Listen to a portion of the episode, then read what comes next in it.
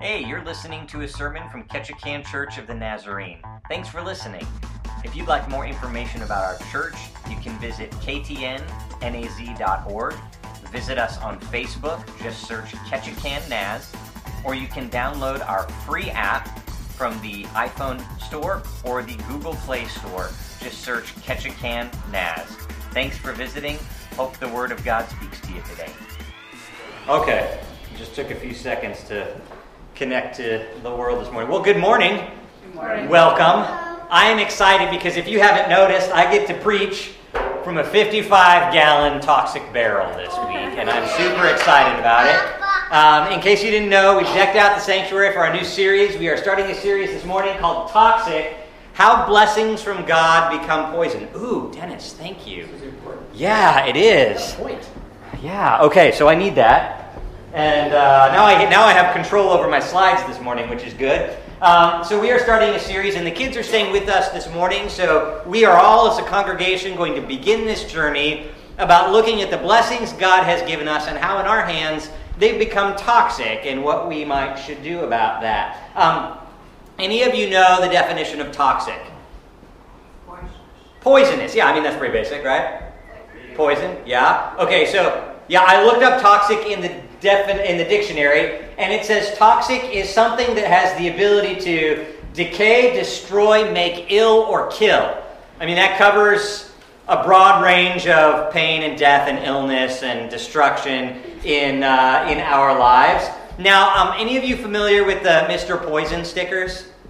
Yeah? Okay, so when I was little, I remember my parents taking these green Mr. Poison stickers and sticking them on everything under the cabinet. And it was this green sticker that was round that had this kind of like angry face on it. And it was to remind me as a small child, don't drink this, okay? Um, because as a small child, I lacked the clarity that I shouldn't put that in my body because it would be toxic for me. So my parents slapped stickers on just about everything in arm's reach because evidently I was that kid. Um, and I don't remember being that kid, but that's probably because I was that kid and I drank a few too many things I shouldn't have. So um, we teach our children don't put certain things in your mouth because it will make you sick or it will kill you, okay? And as adults, we grow up, then we have this natural instinct certain things should not go in your body.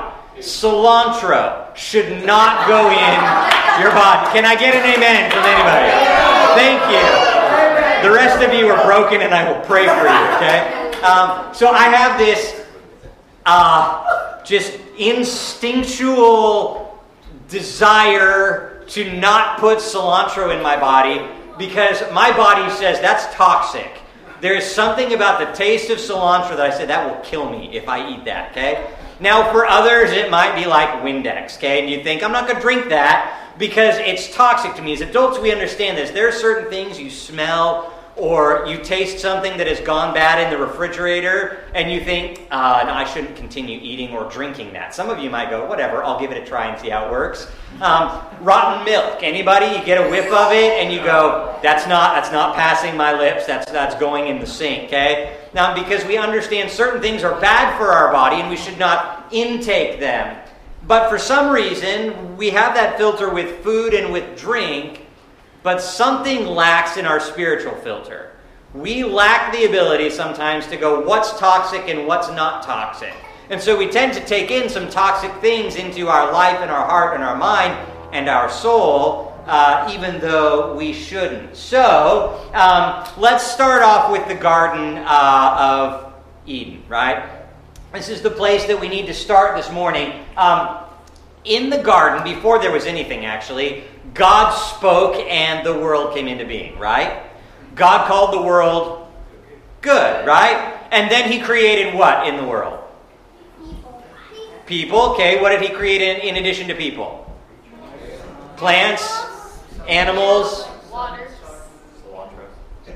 animals, cilantro. That I don't know about that. Grass. Okay. He created the oceans, right? And he separated the sky from the from the the dirt, and he separated the water from the sky, and he made things grow. And he said all of that was good, right? And then he created mankind, and he called mankind very good. There's a distinction between the plants and the animals and Adam and Eve. And he called Adam and Eve very good. Now, in this garden where Adam and Eve were, where he called it very good, there was no pain, there was no sorrow, there was no suffering, there were no tears, there was no sin. It was this glorious, perfect, wonderful place where Adam and Eve, God's very good creation, lived in perfect harmony with their Creator. And it was absolutely amazing. God had, in this garden, given Adam and Eve a boatload of blessings.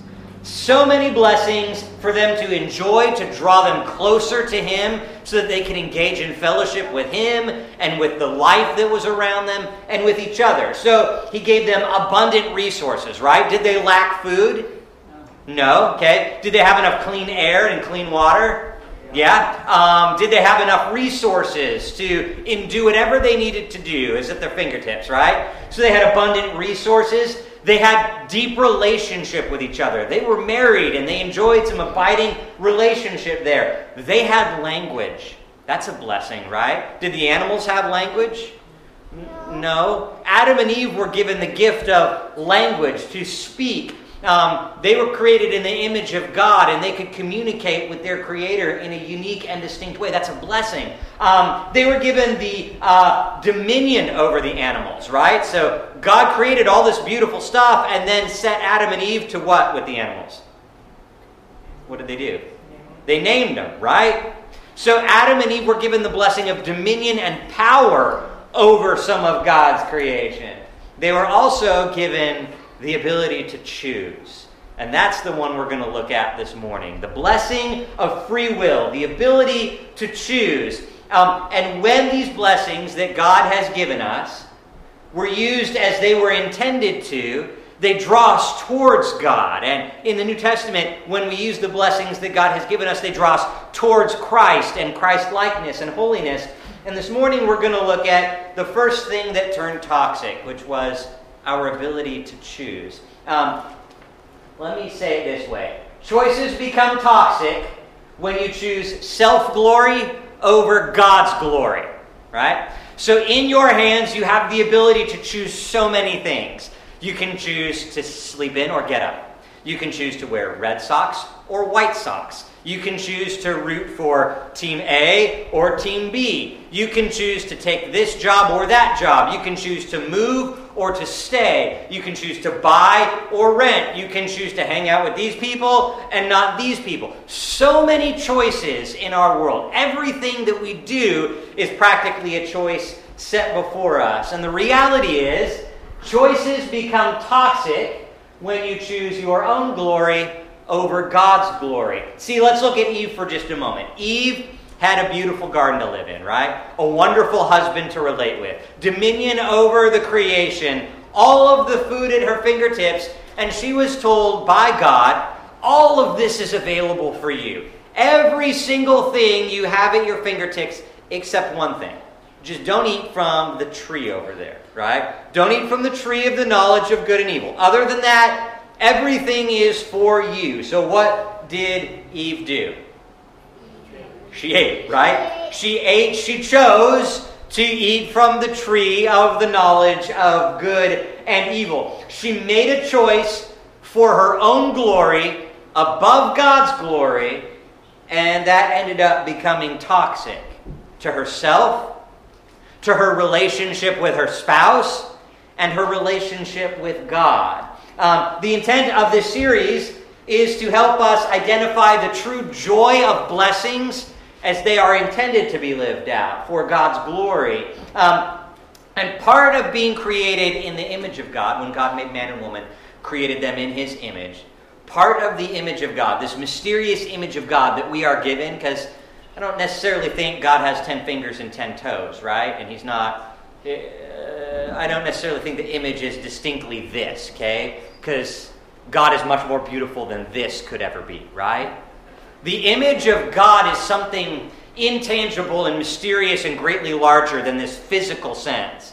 And part of the image of God is that we are like Him in certain things. Um, parents, you have children, you notice they are like you, maybe in physical appearance, but sometimes you notice the habits they have, or the ways they say things, or the ways they do things. You're like, oh, that's me. And you suddenly see yourself in your children. That's the image of you in them, the same way for us with God. God gave us free will. Um, if you read in Scripture, all over in Scripture, um, God is a chooser. Okay? Um, we might not like to think that God is a choosy chooser, but He's a choosy chooser. He chooses all the time. The character and the nature of God is someone who chooses. Um, from the beginning to the end of Scripture, He chooses people and places and leaders. Um, he chooses sacrifices and cities. He chooses certain times to do things. He chooses life. He chooses death. He chooses victory. He chooses losses. He chooses who to raise to power and who to bring down from power. God is a chooser from the beginning of scriptures to the ends of scriptures. That's part of who he is. And when he created Adam and Eve, he said, I want you to look like me. I'm going to give you the ability to choose. Because that's part of who I am, and I want you to have that part as well. And so he chose to love us right? That's a choice God made. Part of his nature is to choose to love us, even if we don't choose to love him. God chooses, in his nature, to love us. And the gift he gave us, which is the ability to choose, it's called free will. The ability to choose, to choose one thing or the other. To freely, uninhibited, make a choice for our own self. And it's precious because it is the image of God in us. We are not puppets. Sometimes we get this idea that God is a puppet master and he pulls the strings on our life, saying, Now this is going to happen in your life. Now this is going to happen. Now this is going to happen. And we lack the ability to choose. The reality is, God is completely sovereign over the entire creation. But we also have free will. The dichotomy of the two is a balance that I don't know that I can work out really well in my mind. I just know that God has given us the ability to choose, to accept or reject Him and everything He has to offer. And at the same time, that does not negate God's ultimate sovereignty over us. This is one of these great things we take in faith. God is completely sovereign, and we can choose our own choices. And we, like Adam and Eve, we're given the freedom to choose to love and fellowship with God or to choose to reject Him.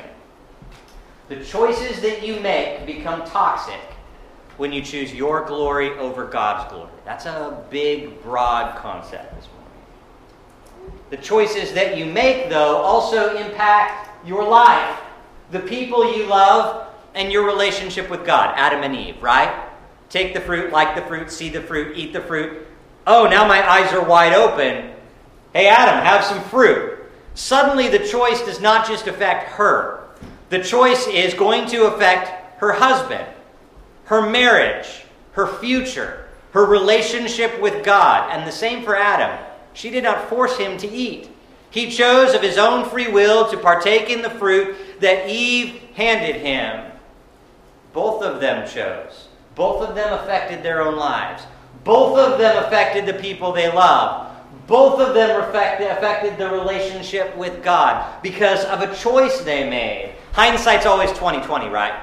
Like, have you guys made choices thinking, this is good, I'll do this? And then, like, five minutes later, you're like, that was bad. I shouldn't have done that. Anybody? Not just me? Okay, thank you. Like six of you. Thanks for that. Okay. Uh, sometimes hindsight happens later on in life. You make a choice and you think it's a really good one, and 20 years down the road, you realize the significance of the choices you made in your youth have caught up with you in your older years, and you think, if I could go back and tell younger me certain things about choices, I would go back and tell younger me certain things about choices. But then perhaps we wouldn't have the testimony we have today about how God has worked in our lives, right? So choices affect many things. Choices have permanent consequences for your life and for the people you love. You do not exist in a vacuum. Eve's choices affected Adam, Adam's choices affect Eve. They both chose to eat freely. Okay? Have you ever read the story of David's life? David was a guy who made a lot of choices. Um, I didn't mark this in. I looked it up and I didn't even put my bookmark in there. What am I doing? Okay, now I got to go find it. First Chronicles, if you want to follow along. First Chronicles chapter 21 is a great story. Um, David was a king and a leader, a man after God's own heart. But there's a moment in his life where he realized this whole thing in a very real way. Um, in First Chronicles chapter 21, David made a choice. God had said, just like he told Adam and Eve, don't eat from the tree of the knowledge of good and evil. God said, trust me. Don't take a census about your people. Trust me to provide for you. What does David do? David's like, I'm going to take a census. So David, uh, David made a choice, and he says, I want to count all the people and all of the armies, and I want to know how many people we have in our nation. He made a choice that was toxic. He wasn't supposed to take the head count, but he did. And uh, that didn't make God very happy. So, like Adam and Eve were thrust out of the Garden of Eden because their choice was toxic and had consequences, God came to, uh, to David and said, Listen, the choice you made, not so great. Okay, it's going to have some consequences. But since you like to make choices, I can play that game too. I will give you three choices, God said to David. You can choose, because you like to choose, which punishment you will receive. Now, I think God has a sense of humor. He's it's dark in this case, but it's a sense of humor. He says, Hey, David, you like to choose. You made your own free will choice. Okay, that's great. Now you can choose one of three punishments for you and your kingdom because you disobeyed me. You can have three years of famine. Hmm, that's not so great. Uh, you can have three months of heavy destruction. I will send enemies to you, and they will be heavy with the sword three months of continual sword and destruction. Or um, you can choose three days of a deadly plague from my hand. Which one would you like, David, for your toxic choice? So David thought about that for a little bit. He prayed and he decided he was going to opt for three days of plague. Not because it was shorter, but because he said it's better to fall into the hands of God than to fall into the hands of his enemy. Even if he is being judged for his sins, he would rather be with God than uh, his enemies. So he opted for the three days of plague. And um, needless to say, God sent an angel to Jerusalem, touched the city with plague. 70,000 of David's people died in that plague because he made a toxic choice. And David was overwhelmed because his actions affected his life and the people that he loved and his relationship with God, and he was absolutely miserable because of the choice that he made. And then God sent an angel to Jerusalem again to destroy Jerusalem. And just about, this is like a great cliffhanger, just about as the angel was about to destroy Jerusalem, the Lord looked and he relented from calamity. And he said to the angel who was working destruction, It's enough, stay your hand. God's grace is immense. And uh, in that moment, when God's hand stayed the angel, David realized his choices didn't just impact himself or his people, but his relationship with God. He was relating with God in a broken way. The reality is, every sin, unrepentant, causes a wider gap between you and God. Okay? And David's sin, as of yet this point, was acknowledged but not repented of. And there's a really big difference between making a toxic choice, knowing it's a sin, and then also repenting of it. I can admit sins till I'm blue in the face. That doesn't mean I've asked God to enter into those moments and forgive those moments. When David saw the angel of the Lord's hand stayed, he realized, God's mercy is infinitely greater than my sin and my actions. See, God never widens the gap between us. His nature is a chooser, and his nature is a gap closer, not a gap widener. We are gap wideners by nature. God is a gap closer by nature. And God said, This is, this is a wide gap, David. I don't want a wide gap. I want to close the gap. I will institute grace now, mercy in the life of your city and you, so that we can begin to close this gap. And in that moment of grace, David chose repentance. He cried out to God in this moment in his life, and he said, Please don't punish the people for the things that I have done. I am their king, and you've judged them because of my actions, and I'm broken over it. Again, this is David's life story, right? Please stop judging the people. They are innocent. I am guilty. And he repented of his sin, of his toxic choice. And the result of this prayer was that David went and purchased a big threshing floor from a guy named Araunah. And he purchased the threshing floor at a great expense to himself and he built an altar there, and he laid sacrifices on the altar, and he said, Oh Lord, forgive me, and if you forgive me, receive these sacrifices. And the fire of the Lord fell on the sacrifices and burned them up, and the Lord forgave David of his toxic sin. See, David was a king, right?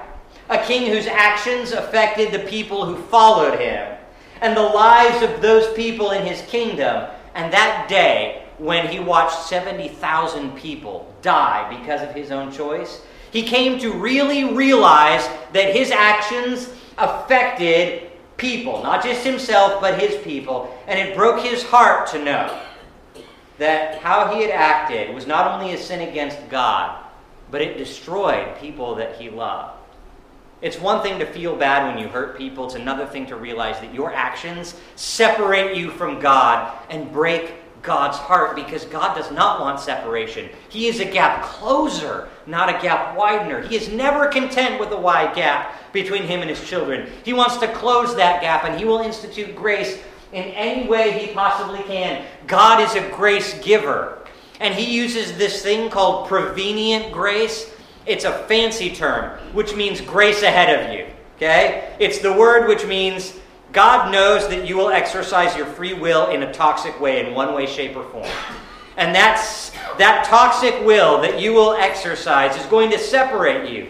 But He does not want you to stay separated. So He will go ahead of you, lay down a path of grace, so that at some point, while you are stumbling around making toxic choices, you will step into grace and be able to see how much He loves you and be able to choose something that is not toxic. Here's the thing David was a king, made some choices that were bad, hurt his people, broke his relationship with God. There is another king, though, in Scripture uh, that we can read about whose actions affected the people who followed him and the people who lived in his kingdom. And as he was ruling and reigning, he came to realize that the choices he was making would not just be for him, but would be for his people. And it broke his heart to know that his people had sinned against God, not him and his people were making toxic choices with their gift of free will. And those choices were not just hurting themselves, but the people around them and the people that he loved. And they were causing this wide gap that was ever widening. And he saw that his people were becoming enslaved to sin, enslaved to toxic choices. And so he set um, and, and that, that choice to make toxic choices set their glory above this king's glory. And this king was not okay with that. He couldn't stand for that. So this king made a choice, a choice that would forever change the choices that people make. This king chose to come down from heaven. This king chose to get up off his throne and chose to leave glory eternity and enter finite living, to wrap himself in flesh, to live a sinless life, to never once make a toxic choice. And let's be very clear about this this king named Jesus, he was offered opportunities to make toxic choices. But he saw a greater good that could occur if he abstained from making toxic choices.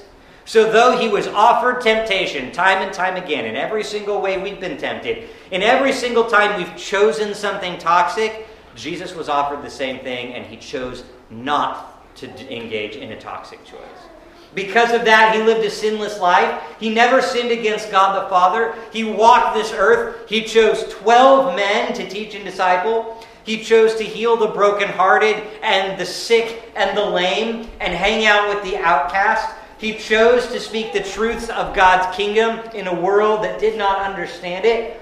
He chose to submit to God the Father's will, even though it would mean death on a cross.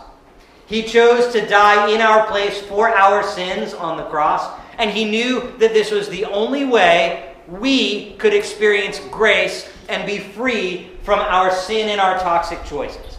So, this king, King Jesus, willingly chose to die for you, and three days later rose again from the dead, and through him we are made new. Through him, uh, our toxic choices can be forgiven, like David. Through him, our relationship with God that was once separated and far apart is instantly closed, the gap, and we walk in fellowship with God again. He begins to transform your mind and cleanse your heart and renew that image in Him, uh, image in you of Him, and your ability to choose changes. Scripture tells us a few things about our ability to choose. Um, it says this uh, The Lord saw that the wickedness of man was great in the earth, and that every intention, every intention, every intention of the thoughts of his heart was only evil always. It's a pretty condemning verse, right? God looked at mankind and said, they are predisposed to choose toxic choices. Their natural inclination is to choose something that will lead them away from me, that will hurt other people and hurt themselves and separate them from me. But it also tells us this Jesus answered them, this is Jesus speaking, truly, truly, really, really, like for reals, folks, is the translation. For reals, people, I say to you, everyone who practices sin is a slave to sin. So if everyone's heart is intent on evil always, that means everyone sins, and everyone who sins is a slave to sin, meaning that in some way we have lost our free will. We have lost our ability to choose. We have lost the ability to choose holiness instead of toxic choices. Our nature is default setting toxic. But God says it just can't have that anymore. Scripture continues to tell us anyone who calls upon the name of the Lord will be saved.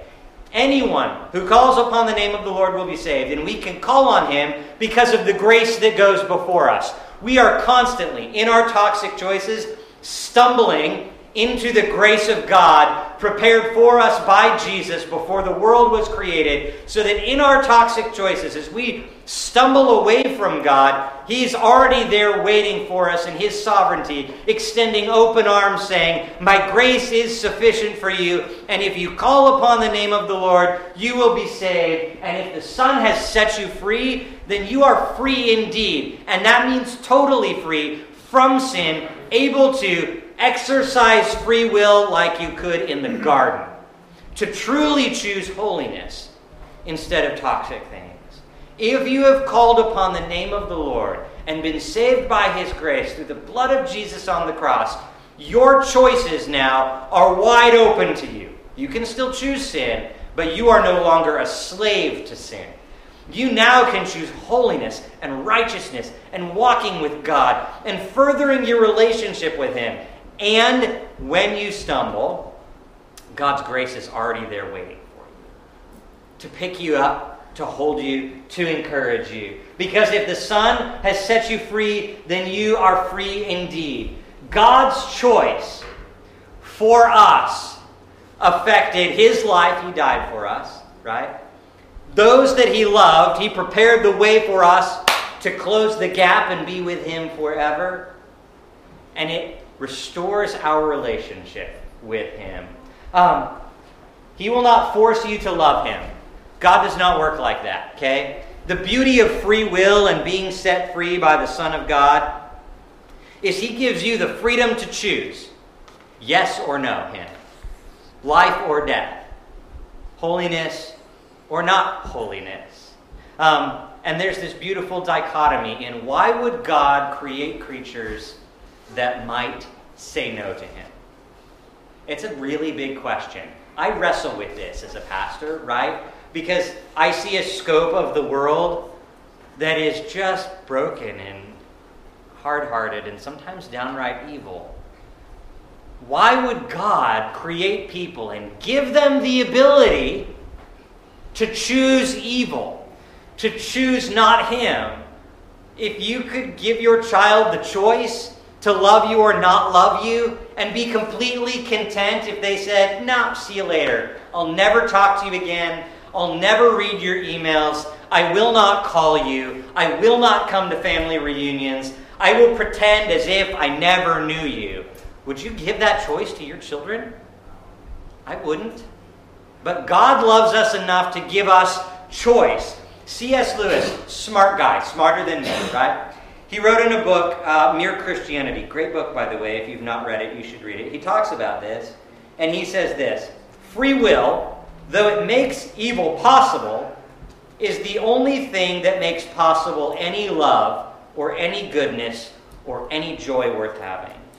A world of automation, of creatures that work like machines, would hardly be worth creating. The happiness which God designs for his higher creatures, that's us, is the happiness of being freely and voluntarily united to him and to each other in an ecstasy of love and delight that nothing can compare to, not even the relationship between a husband and wife on earth. And for that reason, God's creation must be free. We must be free to choose. There is no greater love than love that says, I choose, rather than I am compelled to. This morning, in this introductory message of Toxic, we must face our reality. We have to make a choice. Every single day of our life, what do we choose? At some point in our life, we will make a choice God or not God, faith in Christ or not faith in Christ. And from that point forward, our lives go in completely different directions.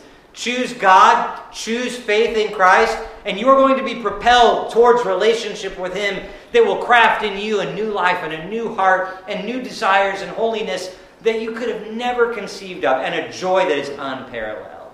Freely and voluntarily uniting yourself with the Creator of the universe. Nothing will ever compare to that. But in that choice, you must daily choose as well. Daily choose to spend time with Him. Daily choose to read His Word. Daily choose to talk to Him. Daily choose discipleship.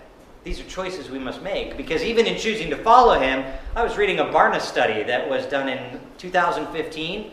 I was shocked by the statistics of people who say in America, I'm a Christian, I have claimed Christ, but I don't spend any time with him. I don't read the Bible. I don't pray. 65% of Christians say, I don't spend time with God. I don't regularly go to church. I don't pray. I don't read the Word. It's a staggering statistic of people who say, I choose to be saved, but I will do nothing with my life for God. That's a choice we don't want to make. On the other hand of the spectrum, you can say, I choose not God but that is going to propel you away from a Creator who loves you. Now, you will keep running towards His grace. He will keep laying it before you in the hand of the God who made you, will seize things in front of you and say, Look at the grace that I have bestowed before you. Choose me. But He will never force you to choose Him. You must freely and voluntarily unite your will with His. And that is your pastor, is what I am here to tell you to do this morning. I'm going to give us a chance to pray. And in this chance to pray, I want us each to make a choice. I want us to choose God, or I can't make you, God can't make you, not choose God. The choice in God's great sovereignty is totally yours to make. But I guarantee you, choosing God is going to propel you towards something that is absolutely amazing, that you cannot experience apart from Him and His people. So, why don't we go ahead and close our eyes, bow our heads? I'm just going to ask one question with eyes closed, heads bowed. If you want to make a choice this morning, would you raise your hand, well, regardless of what that choice is? Any choice this morning, go ahead and raise your hands that I can see. Right. Okay. Now, those of you that have raised your hands, still eyes closed, head bowed. Those of you that want to say, yes, I need to make a choice for God, whatever that choice is going to be, salvation for the first time, choosing to engage in discipleship, studying His Word, reading His Word, praying, coming to services more often, get involved in Bible study, whatever that choice is, would you raise your hand so that I can see, pray for you? Yeah. All right. Now, with those hands down, if you're saying, I don't really want to trust God this morning, I don't know who He is, I'm not quite certain, would you raise your hand as well? I'm not going to call you out, I promise. I just want to know so I can pray with you, maybe have a discussion with you. All right. Thank you. Lord, your glory is far greater than we could ever understand. Um, your grace exceeds anything in which we could uh, attempt to run away from. The story of the prodigal son, you are constantly looking for us, paving a way for us to come back to you. And when we do, you are waiting with open arms to welcome us into your family. This morning, Father, as we have in our hearts and minds said, there's a choice we need to make. Would you speak to us and confirm that, yes, this is the choice? Make this choice. Make this choice so that we can come to know you in a greater way. So that we are not the statistic of Christianity, but we are the church that you have filled with your Holy Spirit. So that we rise from this place this morning confirmed in our faith in you, trusting that you are paving the way for us to close the gap ever more, every single day. We praise you, Lord, that we are not machines, that we have been given minds to think with and hearts to feel with, and our own will to choose. Lord, help us. Use our will to choose for your glory. May we voluntarily unite with you day in and day out for your glory, the good of our life, the good of those around us, and our relationship with you. We trust you with our lives, that you will lead us in paths of righteousness. And we do this for your name's sake. And it's in your name that we pray. Amen.